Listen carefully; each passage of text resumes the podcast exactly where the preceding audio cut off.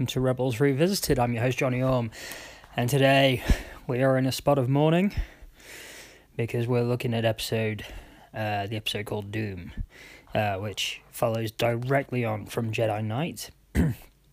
um, the uh, uh, Ezra, Sabine, and Hera return to the Rebels camp um, in the stolen uh, Imperial uh, dropship.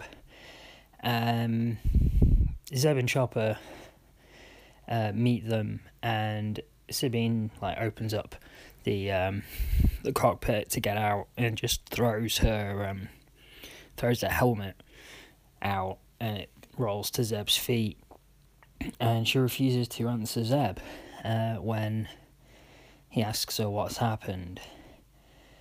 Uh, and then he looks over and sees Hera and Ezra come out of the ship, and Hera just kind of walks off a little bit on her own. Ezra's like just he doesn't know what to do, and he starts walking towards Zeb, and Zeb just grabs him. and is like, "Look, what happened? What happened out there?" And Ezra's like, "Kanan's gone," and Zeb's like.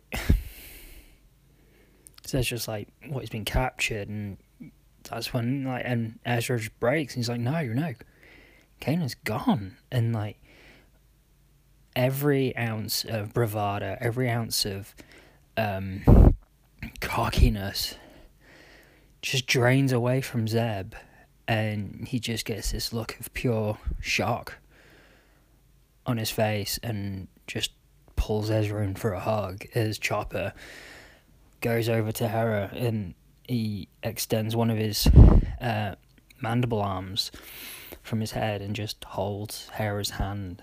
Um, I mean, that's like, and that's just in the opening few minutes. You know, the whole that those few minutes just kill you. Um, Hera goes into Kanan's room uh, Ezra just runs off. He doesn't know what to do. He just runs off. And Sabine and Zeb, you know, they they're the fighters really, and you know they want to go do what they're best at. They want to go fight. Uh, so they head to the Imperial, uh, to the, to, the to to the capital. Uh, after they hear a broadcast uh, saying that there's a parade to commemorate the defeat of the Jedi Kanan Jarrus. Um, but really, the parade is a distraction, as Sabine and Zeb find out, um, to distract the people from the fact that all the fuel's gone, none of the factories are working. Um, and, you know, I guess it works for a little bit. Um, but they draw the attention of Rukh, who follows them, and in their bid for revenge, they fight him, even though he uses like a uh, a cloaking device, a personalized cloaking device. He um Sabine manages to put a paint bomb on him, so they're able to see him, and Zeb just loses all control. Um, he gets hold of him and just starts pounding him into the ground, and Sabine makes him stop, saying, "Look, this isn't how we do it." So what they do is they strap him to a um, speeder bike, paint him in like rebel colors, and send him into the city. Hera and Chopper are mourning in in Kanan's room. She's looking at the artwork on the wall, which is where the doorway was. Um, and on like a stone table is the knife that he used to cut his hair and shave, uh, his ponytail, and his mask. Um, but Chopper hands her the Kalikori. And she's like, you know, yes, he is, he was my family. He is my family. So, in her way of mourning, she um, adds a block to the Kalikori to represent Kanan. Uh, Ezra, as he runs, is chased by Loth wolves and he falls over and then realizes he's lost. Um, but what it is is a vision, and in his vision, he sees Loth wolf, two two normal sized Loth wolves and a giant one that calls itself Dume. And Dume asks him why he ran, and he's like, "I'm afraid." You know, with my master, you know, my master's gone, and you know there was so much I needed to learn from him. He was wise. He knew what we could do. He knew what to do, and without him, I just feel lost. So, Dume, um, basically urges him to fight. You know, c- finish the fight, continue the fight. You know, use the knowledge and the power of the Jedi Temple. The Jedi Temple is in. You know, I mean, he's he's saying just um, single words at a time, but Ezra gets the gist of it that the Jedi Temple is in trouble, is in danger. There are secrets within that the Empire are close to finding, and they can't. Uh, and Dume kind of gives Ezra a slab from the Jedi Temple, which shows three hands, um, three outstretched hands in different, um, facing different directions. And there's one with a closed fist. and as all the rebels, as the Ghost Crew reconvenes, uh, they realize, you know, Hera's like, "Did you finish your mission?" To Sabine and Zeb, they're like, "No," but Kanan did. You know, Kanan made sure that even if we got out, he didn't. He made sure that we had a chance. You know, with the destruction of the fuel depot, essentially the shutting down of their factories, um, the rebels have a chance.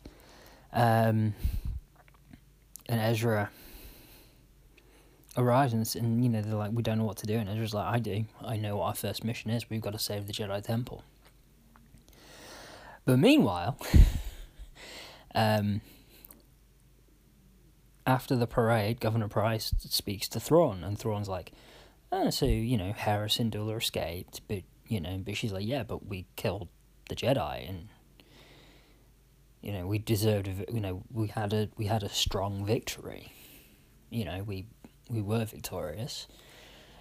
Um, and Thrawn realizes that she's talking about Kane, and He's like, "Oh, the rumors are true. Then you did kill the Jedi." And he's like, "Well, okay, they're gonna be, they're gonna lash out. They're not gonna be coordinated.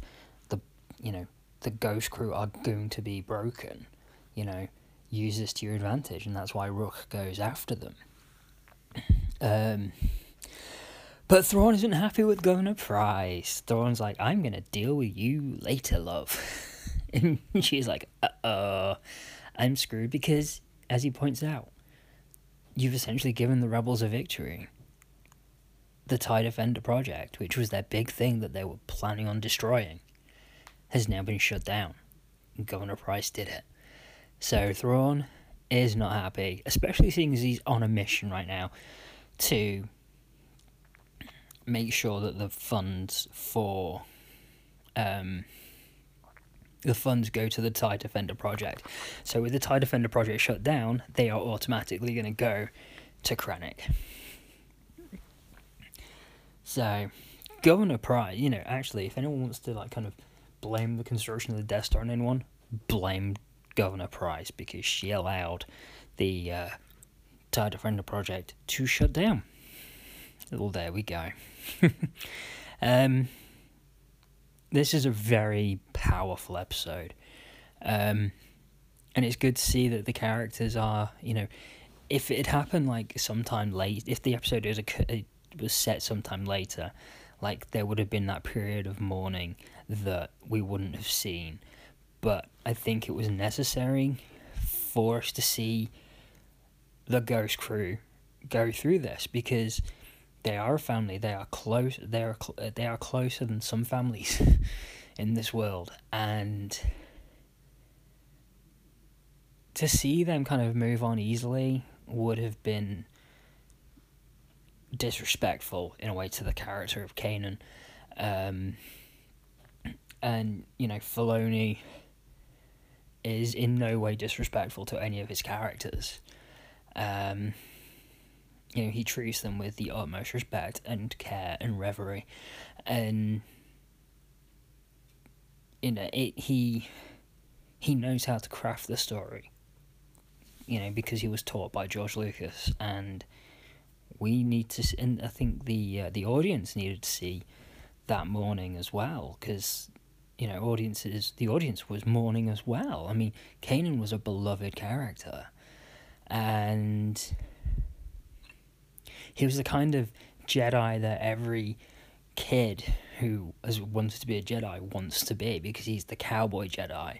You know, he's not exactly by the book, but not exactly not because he's it's the way he is. It's because of the way he's had to become because of his circumstances. But everyone kind of wanted to be that kind of carefree spirit of Jedi, and you know that's what Kanan was up until he became a teacher. Um, you know, people, you know, families watch Rebels.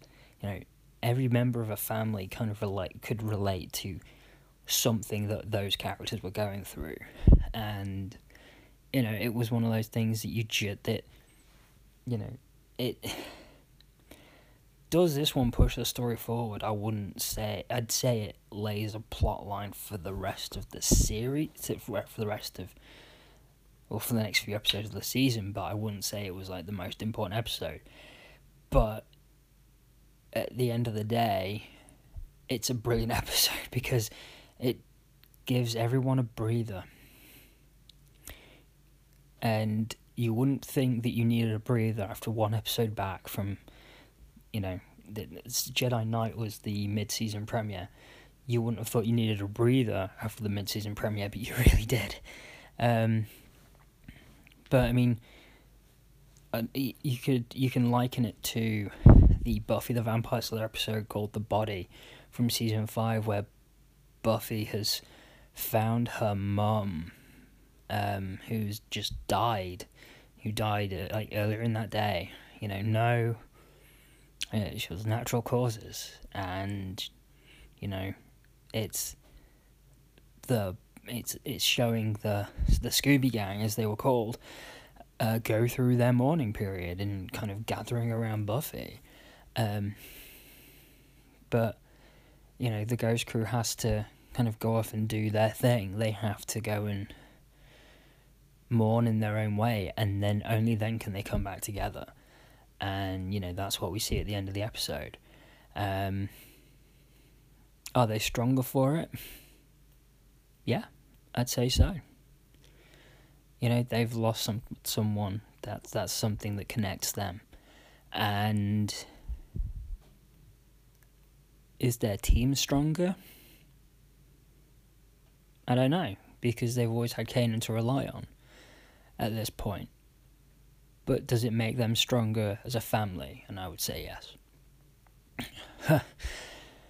so there we go. The heavy, deep uh, episode Dume. Um, so I just want to thank you all for watching. Uh, for watching? No, for listening. And um, I'll be back tomorrow with another episode. So punch it Chewie.